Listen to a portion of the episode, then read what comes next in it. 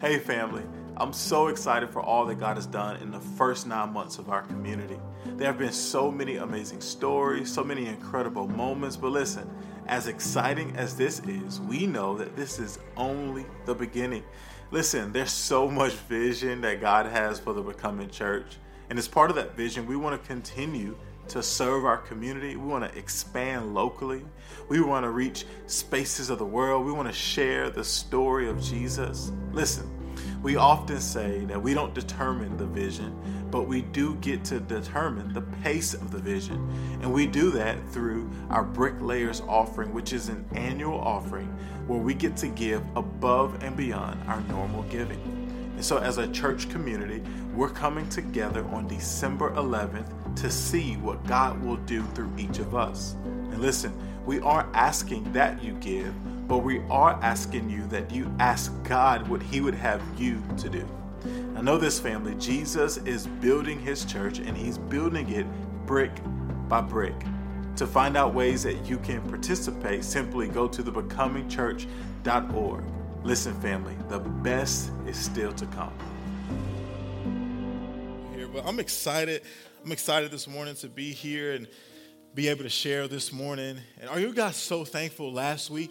We had team preach. Will you give it up one more time for all of our communicators last week who did such a phenomenal job? And if you haven't had a chance to check that out, please go back on YouTube, just simply the Becoming Church, and go uh, check out last week because each communicator did such an amazing job. And I'm so uh, thankful uh, for what God has brought to this house, to this church, to becoming church. But today, uh, we're beginning a new collection called Bricklayers. And the idea behind Bricklayers is really this that God has called us to live this big, open, expansive life.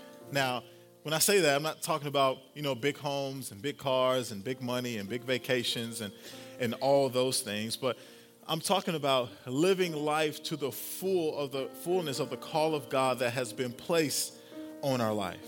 That God has not called us to, you know, oftentimes we celebrate the big splash, the overnight success, but God is calling us to live a life where there's significance over time. Are you tracking with me? And that's true with this church. We're not trying to be an overnight success, but we're trying to have significance over time. And you do, do you know how that's accomplished? That's accomplished little by little, bit by bit, piece by piece, small gain by small gain, or you may have gathered brick by brick. You know, when Jesus says in Matthew 16, 18, he says, I will build my church. And when he says that, I don't know what comes to mind. I don't know if it's, you know, structures and buildings that may come to mind. But listen, it's far more than that. When he says, I will build my church, he is essentially saying that he will build your life in my life. Why? Because we are the church. We are the bricks. And we're going to get the chance to explore that in just a moment. But at the end of this collection on December 11th, uh, we're going to have an opportunity to participate in what we're calling our Bricklayers Offering. And our Bricklayers Offering is an annual offering that we'll come together and give beyond our normal giving to accelerate the vision of the Becoming Church. And so we'll accelerate that vision through local expansion. Like, we want to be positioned to continue to make a difference here in this community. That the Becoming Church was not planted to just to be a place of a social gathering or a social club. It wasn't planted to be that at all. But it was here to be a church for the city. And so we want to continue to, to reach out like we've been doing you know, we actually launched uh, Belong uh, Youth Groups. Belong, our, Belong our groups are small groups here at the church. But over the next year, we want to see that expand. We want to see an actual Belong, excuse me, uh, Becoming Youth ministry launched. It takes provision, it takes resources to be able to do that. We want to continue to reach and feed people in our community it takes resources, time, and all those things to continue to do that. And so when I say we want to expand locally, that's what that means, family.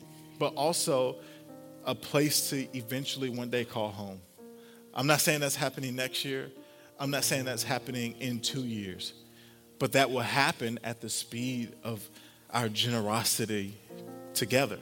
And so when we come together to give on December 11th, that's what we're coming together to do, to continue to position this church to make a difference in the community. And so understand this that God isn't building our lives up simply just to build us up, but He's building our lives so that we can empower others up. That's why every God dream is always going to be bigger than us. It's going to be bigger than you. It's going to be how about how can it touch and reach other people. And so know this family, we build up. And we're going to use uh, Nehemiah chapter 1 verses 1 through 4 uh, to help lead off this conversation this morning. But before we do, I want to give some context to the text. So Nehemiah is a book who most believe was written by Nehemiah himself. And you may gather this too when you read it because it's kind of written in first person. The book of Nehemiah is kind of written like a personal uh, diary or a journal. So basically, when you read Nehemiah, we're getting a chance to kind of peer into his own little personal uh, writings and personal uh, notes that he's making. And so Nehemiah, he's a cupbearer uh, to a Persian king named King Artaxerxes. So Babylon had taken over Jerusalem, but along in that time, uh, Babylon was conquered by the Persians. And so now Nehemiah is a cupbearer to this Persian king named Artaxerxes. And so Jews have been in exile for about 70 years, and many of them have started to return. And so the temple has been rebuilt, but then Nehemiah gets word that the walls are in ruin. And so something happens when he hears this news. Something stirs up in him and he wants to build, rebuild them. And so this is where we're going to lead off in this conversation, in, in this uh, series for the next couple of weeks. So y'all ready to rock with that? So let's do it. Nehemiah chapter 1, verses 1 through 4. So you can flip with me there, scroll with me there, or if you don't have it, it's going to be here on the screens. Now don't trip on me with these names, okay? the words of, here we go, verse 1. The words of Nehemiah, son of Hachaliah, in the month of Kislev in the 20th year, while I was in the citadel of Susa, Hananiah, one of my brothers, came from Judah with some other men. And I questioned them about the Jewish remnant that had survived the exile and also about Jerusalem. They said to me, Those who survived the exile and are back in the province are in great trouble and disgrace. The wall of Jerusalem is broken down and its gates have been burned with fire. And when I heard these things, I sat down and wept. For some days I mourned and fasted and prayed before the God of heaven. Come on, let's pray. Father, we thank you, Lord. Thank you for your grace, your love, and your mercy. Thank you for this opportunity uh, that we have to gather around your word. God, thank you for this moment. God, may, may we not take it lightly or for granted. And I pray, God, over the next few moments, Lord, that you incline our ears. God, open our ears. Allow us to hear what it is that you're speaking to us. God, open our eyes. Allow us to see what it is that you are showing. Here's what we're saying, Lord. Speak, Lord, because we're your servants and we're listening. In Jesus' name, everybody said, Everybody said, Amen. Amen. Now, over these next few moments, I do want to make this a conversation. And so, if there's something that you hear and it speaks well with you, like God is like, yo, that's for you, you can go ahead and say amen, which means I agree with that. And maybe it may you feel that it may not be for you, but it may be for your neighbor next to you. So, like, yo, that is a word for you. You need to amen. Here's my point. Y'all go ahead, talk back, and then we'll get out of here and get you to lunch. How's that sound? Sounds good? Let's do it. So in Matthew 16, 18, Jesus says this He says, And I tell you, are Peter, and on this rock I will build my church, and the gates of Hades will not overcome it. so, what comes to mind when Jesus says, I will build my church? Do programs come to mind? Do uh, ministry departments come to mind? Maybe it's buildings and auditoriums that come to mind. But, family, can I tell you, when Jesus says that I will build my church, he is saying that I will build you and your life. Now, as I say that, this is not going to be a TED talk. This is not going to be a self help conversation. This is not going to be a purpose pushing moment. But this is for us to understand that we are the church. And when Jesus says, I will build my church, he's not talking about structures and buildings, but he's talking about you and I. And if maybe you're kind of skeptical about that this morning, look at 1 Peter 2 5. It says this, and you are the living stones. So that's you and I. You are the living stones that God is building into his spiritual temple. So, right there, we see like, who are the living stones? That's us. We are. We are the living stones. Who's doing the building? God is building into what? His spiritual temple. So, again, when Jesus says that I will build my church, he's talking about you and I. If that's not enough, you're like, I'm not tracking with you on that. Look at 1 Corinthians 6 19. This is Paul. He says, Do you not know that your bodies are temples of the Holy Spirit? You and I, we are the church. The church is not buildings and structures and all that. Now, what they are, they are tools.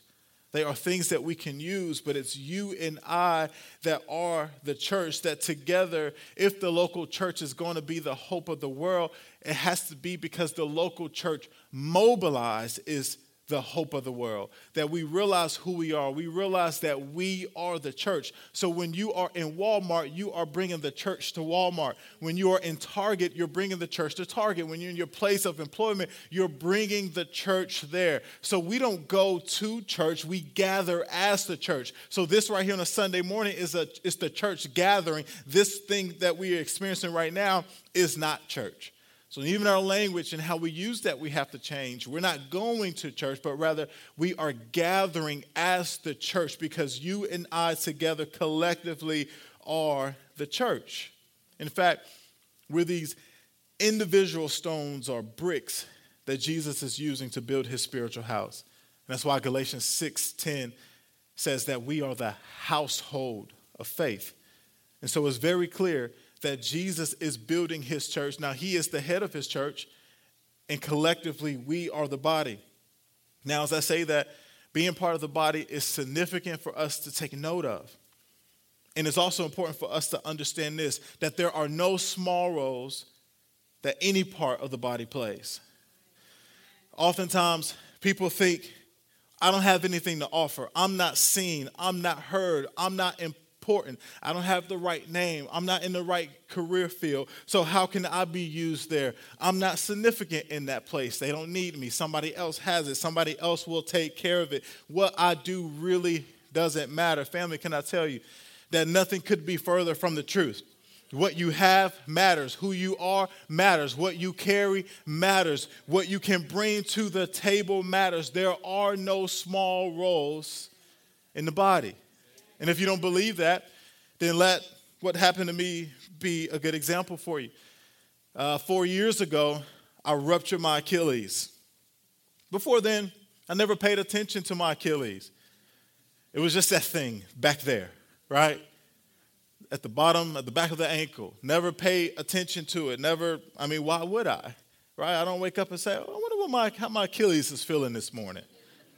But when I ruptured it, family, I realized very quickly just how important it is. I couldn't drive because it was my right foot. I couldn't play with the kids. I couldn't go to the gym and run on the treadmill. Who am I kidding? I didn't do that anyway. but if I wanted to, I couldn't do it. Like all these things, getting up, going to the kitchen, there we go. Like I couldn't do that. Like that was difficult all these things from this Achilles that seems hidden, that seems insignificant, that seems like nobody is paying attention to it. And some of you may feel like that. You may feel hidden. You may feel like you're not seen at your place of employment. You may feel like nobody knows your name. You may feel like you've been making all of these contributions and it's been going unseen. And then you take we take that same approach to the kingdom. Well, I'm not really going to serve because well they got it. Well, I'm not really going to do that because somebody else has it. Family, no, we need you. Like this thing, the becoming church is not built on the talents of a few but by the sacrifices of many. It takes many people to make this thing happen. And I'm so thankful for our serve team that show up on a cold Sunday morning, no matter what the weather is like, they're here and they're setting up, they're getting this place together. Not just here, but on a Saturday morning where we're passing out food or putting up drywall because a family's home caught on fire and we're part of the restoration process all these things matter. If you if you can take a hammer and nail a, a, a, nail in, we need you. If you can move some chairs, we need you. If you can wave hello to somebody coming into the door, we need you. If you haven't gathered this family, I'm saying there are no small roles in the kingdom, and we need you. There is nothing that is insignificant. It is all significant because everything can play a part in somebody encountering God. We like to often say that our main job here is to facilitate opportunities for people to encounter God. And every Sunday morning, our team huddles and we recognize the serve teamer of the week. And this morning, when we got to do that, uh, we recognized Jaleesa, and she's often greeting uh, on our uh, hospitality team, or sometimes she's prepping coffee. And listen, we've gotten so many comments about the coffee here at the Becoming Church. Listen, it's Folgers, so it's it's available for you. But but what what what I highlighted was how sometimes you know, if you're on the greeting team or if you're out there in the parking lot like, like Lorante and you're waving at people coming in, people can just dismiss that. It's like, well, that doesn't take any skill set, that doesn't take anything, or that doesn't mean anything. But you don't know the, the, the, the mom or the dad or the sister or the brother or the friend who's been praying for someone to come to service with them. And maybe for the last three months, they've been begging for them to show up. And just that morning, while you're serving at the door, and your job is just to wave, they come.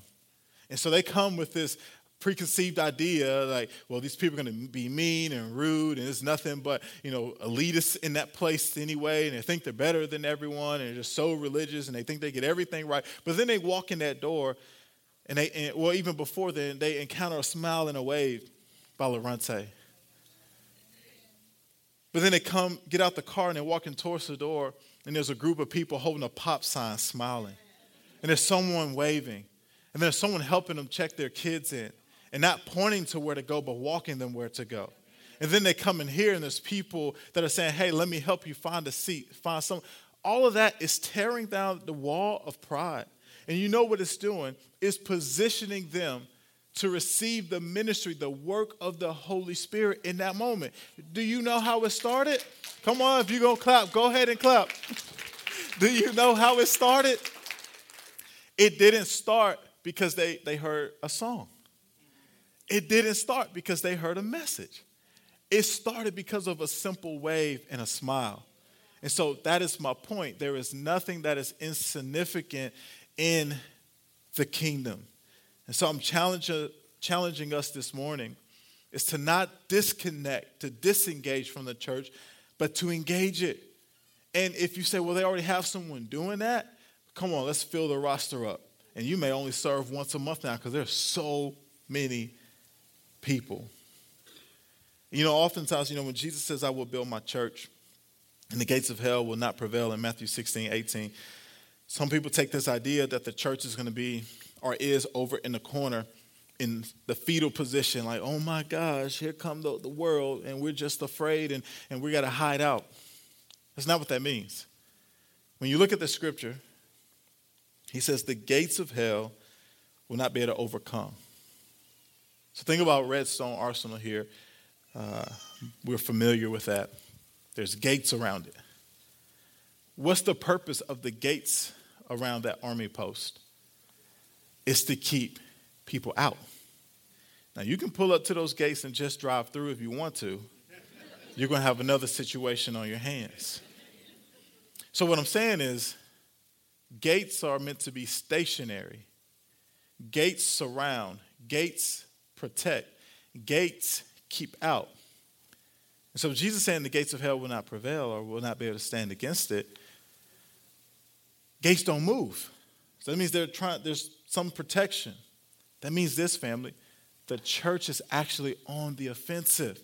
And what we are bringing to hell cannot stand against the attack, the offensive nature of the church. Come on. So that's why we have to be on the move. That's why we have to look at ourselves as a movement. There's no one else to do it. We are the ones. We are the ones that have been called. We are the ones that have been equipped. We are the ones that have been chosen. And so we got to get out of this idea and being so concerned about what laws will be legislated and what people will think, what people will say. Because listen, Jesus says, I will build my church and the gates of hell will not prevail.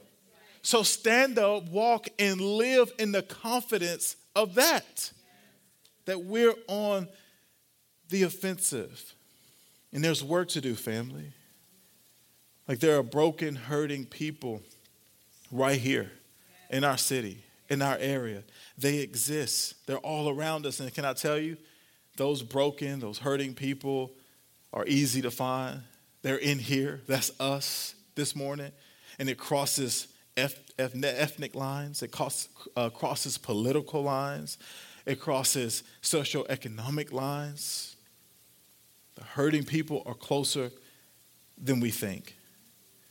And so, what moves us to make a difference in the lives of people around us? What is going to get us? What is going to position us to make a difference? I'll tell you, we must have a burden. Because before you can address an issue, you must have a burden for it. In Matthew 9 35 through 38, I won't read it, but it's up on the screens. Jesus is standing and he sees the crowds. And it says this in verse 36 that he had compassion on them. Why?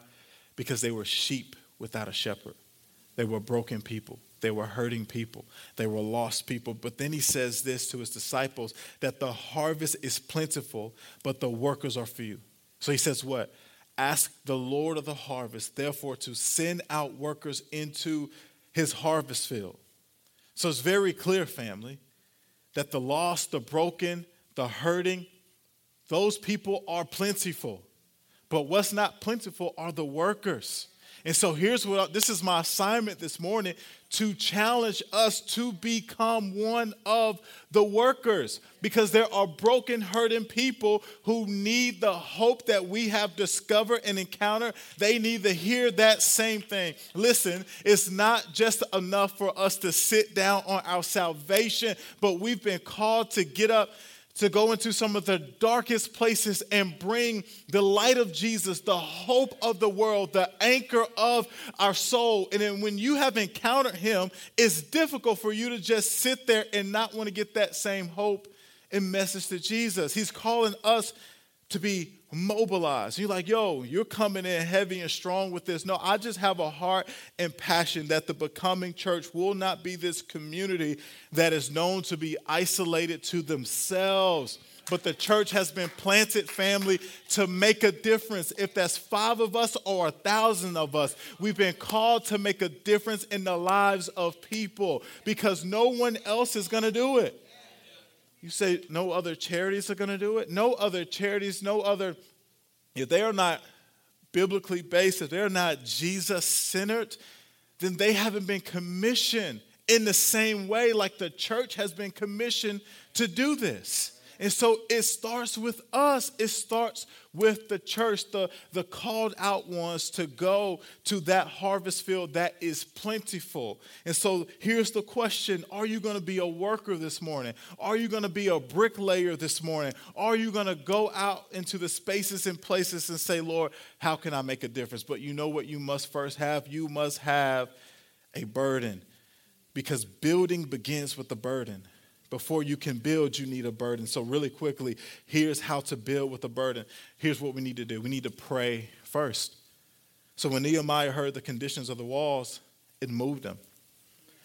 He was overwhelmed with the condition that the things were in that he decided that something needed to be done. Or, in other words, he had a burden in that moment because he, he couldn't, it didn't sit well with him what he heard, and he was moved by that. But what was the next thing that he did? Did he immediately go and was like, cool, let's get some tools to start rebuilding the wall?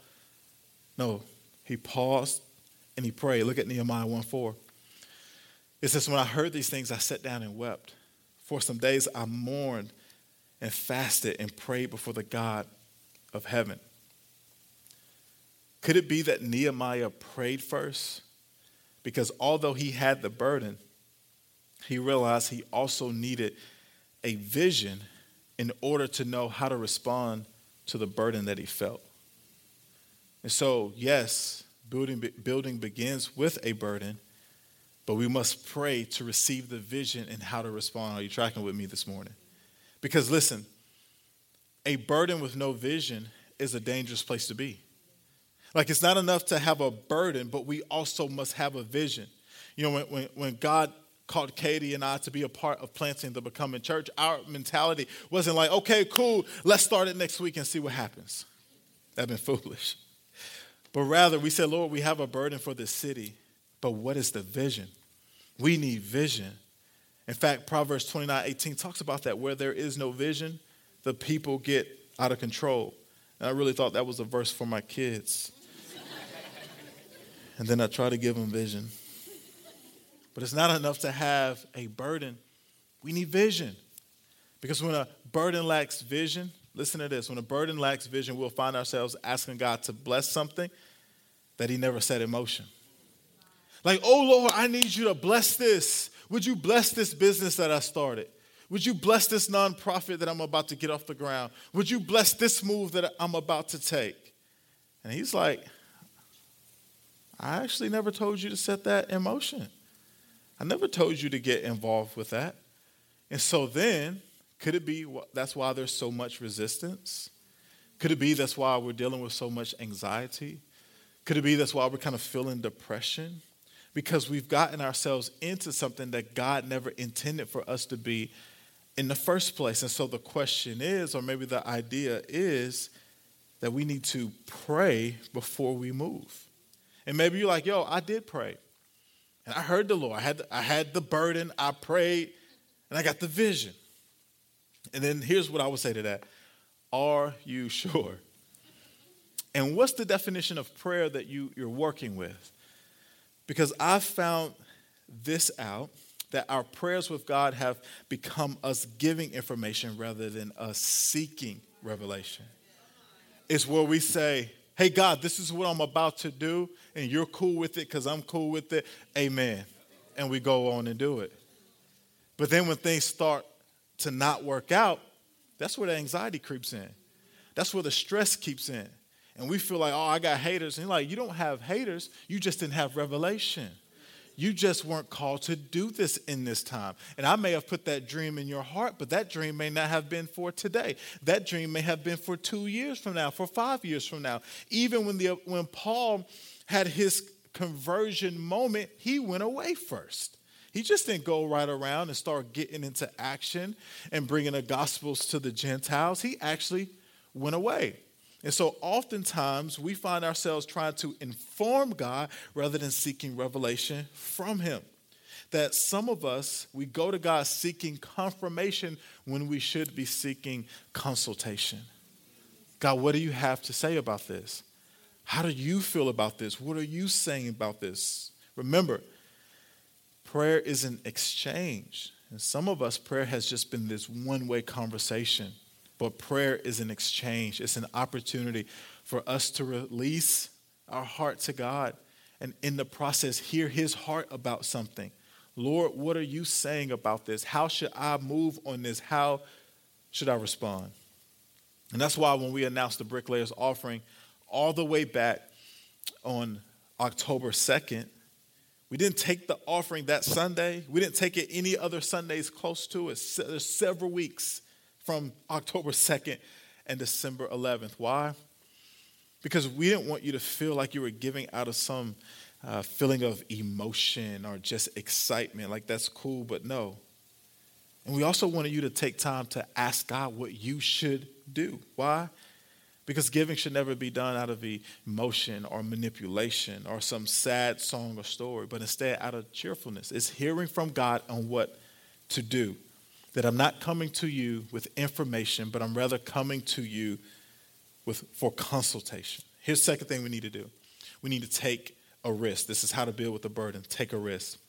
You know, it's one thing to pray before taking action, but it's another thing to hear what the Lord has said and then go and do it. Are you tracking with me? Like, how many of you have ever prayed those prayers that made you go, Are you sure, God? That made you kind of scratch your head a little bit. And if you haven't, I'm going to challenge you with this your prayers are not scary. Like, you need to pray those scary prayers. Like, you need to pray those prayers that keep you up at night.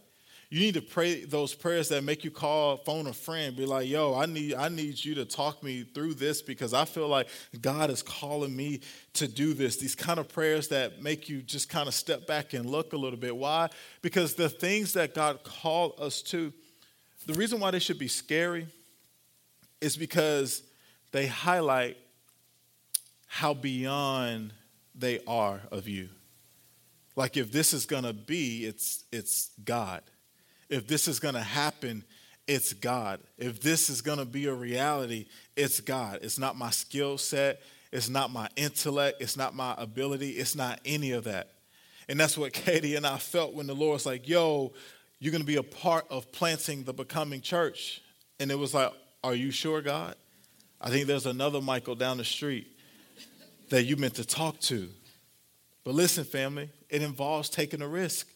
And I'm so thankful for men and women who took a risk that watched some video of Katie and I sitting in this store on some stools sharing this story when we didn't know if anybody would come other than us and our three kids. But then there were men and women that showed up, that came out to a startup party, that joined a team off of some 10 minute vision casting that they still probably really didn't even know what was going on but they saw the heart of God in it. They caught the vision, God's vision of it. And now some of those same people are the people who are responsible for making this thing go every single Sunday and throughout the week because there were men and women who said building begins with a burden, and part of that includes taking a risk. But just because the church has launched is not the place to stop, that there are more risks for us to take that we can't play it safe. Oftentimes people say, Well, I won't move until I have clarity from God. Listen, family, you're never gonna get clarity from God. You know why?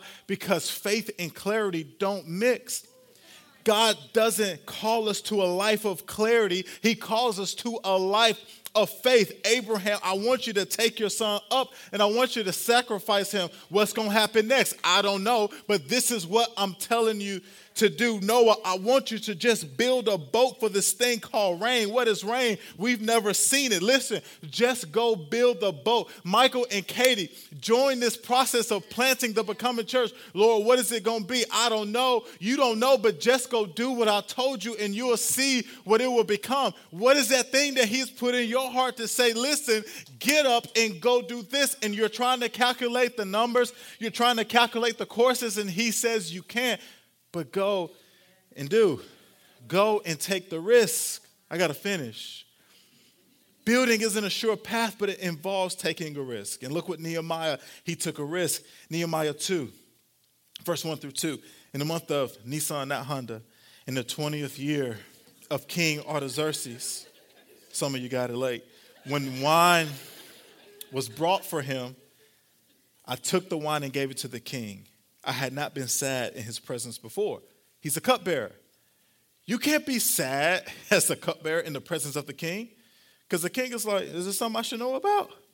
That you already taste this and you starting to feel bad. So, in fact, the king's like, yo, why does your face look so sad? When you're not ill, like you, you didn't call out sick, so you should be good. This could be nothing but sadness of the heart. Nehemiah took a risk in this moment. It was not ideal for anyone to display any emotion around the king, especially when you're the cupbearer. But listen, Nehemiah said that this thing, this burden that I feel, it was worth taking this risk. And it was that risk that he took that ultimately gave him the opportunity to speak about the issues that were facing Jerusalem. Family, could it be that sometimes taking a risk brings the solution to the problem that exists? What if the solution to the burden involves taking a risk? And sometimes the change we want to bring to a situation, situation, it requires us to take a risk, doing something that will make a difference, family. It is never going to be safe, but instead it's going to be risky. And listen, I'm not advocating taking a risk just for the sake of taking a risk, that's not wisdom. Go read Proverbs. I'm communicating that anything that's going to bring change, anything that's going to make a difference, that's going to have a significant impact, will always require a risk. It was a risk for Noah to get those animals in the boat. It was a risk for Moses to stand right there at that sea. It was a risk for David to face that giant with those five smooth stones. It involves a risk. And you know what people are going to say? You're crazy. It doesn't make sense. And what your response should be is, I am. And it doesn't. But it's God. And that's the place where you want to be in the will of the Lord. And the only way to know that it's from God is to seek God. And so here it is again when the king asked Nehemiah what he wanted. Nehemiah prayed before the king. Why? Because prayer eliminates us and it fills us with him. It fills us with God. So your prayer can be this moment to literally, again, release you and your feelings about it and receive God. And that's what we need when we go take this risk. And here's the third thing Micah, if you'll play, because if you play, then I'll stop talking.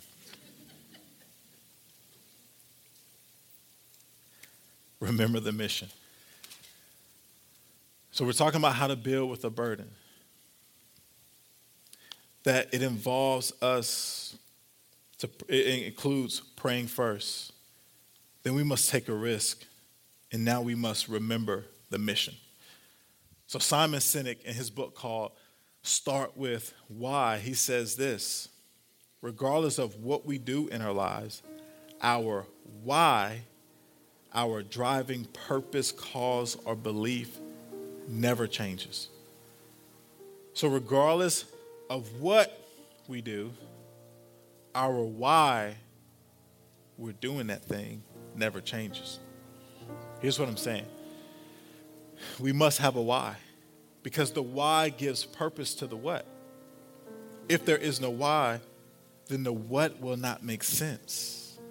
So if we do not have a why, like for these bricks that we're laying, these bricks that, that God is using us to build what He's building, then our building will be in vain. Then every distraction is going to disrupt us every mountain to climb will halts our momentum. And so if you haven't tracked with what I'm saying, family, I'm saying we need a why. And Nehemiah had that in chapter 2, verse 17. He says, When I said to him, when I said to them, you can see the trouble we have here. Jerusalem is a pile of ruins, and its gates have been burned. Come, let us rebuild the wall of Jerusalem. And here's his why so we won't be full of shame any longer. Your why is your mission. And the why of the Becoming Church is our mission, and it's simple it's to help people live closer to God. That's the mission. So every single thing that we do, every song we sing, everything, it's all going to point back to that mission. Why do you guys do that to help people live closer to God? Why do you guys say that that way to help people live closer to God? Why you don't do this? Because it doesn't help people live closer to God. Why do you have nights like a couple Thursdays ago, Pursuit Night, to help people live closer to God? Why do you participate in I Love My City Saturdays? It's to serve our community and help people live closer to God. It's not about driving them to attend another event or just having more programs. But, family, it's about facilitating opportunities for people to encounter God. And for us to do that is going to take us to use what God has given us. We must use our time, our talent, and our treasure. Listen, family, no one else is coming to do this. Like we are the ones. No one is going to love our city the way that we love it. No one's going to take care of this city. No one's going to pray for this city. No one's going to believe for this city. No one's going to be committed to the people of Huntsville, Madison, the surrounding areas like we are. So when it gets tough and when it gets difficult, do you know what we'll do? We'll go back to the why to see you live closer to God. We want to see people live closer to God and live the open, big life that they've been called to live. Not a life filled with money, cars. That's not what that's about. It can be that, but it's not what this is about. But it's a life that looks like love, a life that looks like generosity, a life that looks like compassion, a life that looks like faith, a life that looks like hope, family, a life that looks like Jesus. And you may say, listen, I just moved here, or I'm getting, away, getting ready to move away from here, or I'm here and I don't even like that I'm here. We all have this responsibility that we're about to see in Scripture. Jeremiah 29 and 7. It says, also, seek the peace and prosperity of the city to which I have carried you into exile. Hmm, you may feel like you're in exile, but he says, pray to the Lord for it. Pray for this city. Believe in this city. Why? Because if it prospers, you too will prosper. So oftentimes we curse the thing that we should be blessing. You are here for a reason, whether you understand that reason or not. And here's what the Lord is saying seek the peace and prosperity of that city. Or you can look at it this way seek the peace and prosperity of your place of employment, seek the peace and prosperity of your home, because guess what? If it prospers, so will you. So no matter if you're wondering why are you here or you know why you are here, the Lord brought you here, and His desire is for you to seek the peace and prosperity of this city. Because as it prospers, so will you. And that's what we have an opportunity to do, family. To be a community committed to the peace and prosperity of this city. It's our responsibility. So here's the thing that I want you to take home this morning and throughout this week is that you build with a burden when you see the vision of what could be. Vision is that thing that you see when your eyes are closed. And right now, when my eyes are closed, I see marriages restored. I'm seeing the sick healed. I'm seeing the broken restored. I'm seeing the lost found. I'm seeing the prodigal coming home. I'm seeing the addict delivered. I'm seeing restoration, healing, and peace. I'm seeing people meeting in homes all around this city, sharing the hope and the love of Jesus Christ. But it takes a burden, family. And that's what we have an opportunity to connect with today. Would you pray with me? Father, we thank you, Lord, for your grace, your love, and your mercy.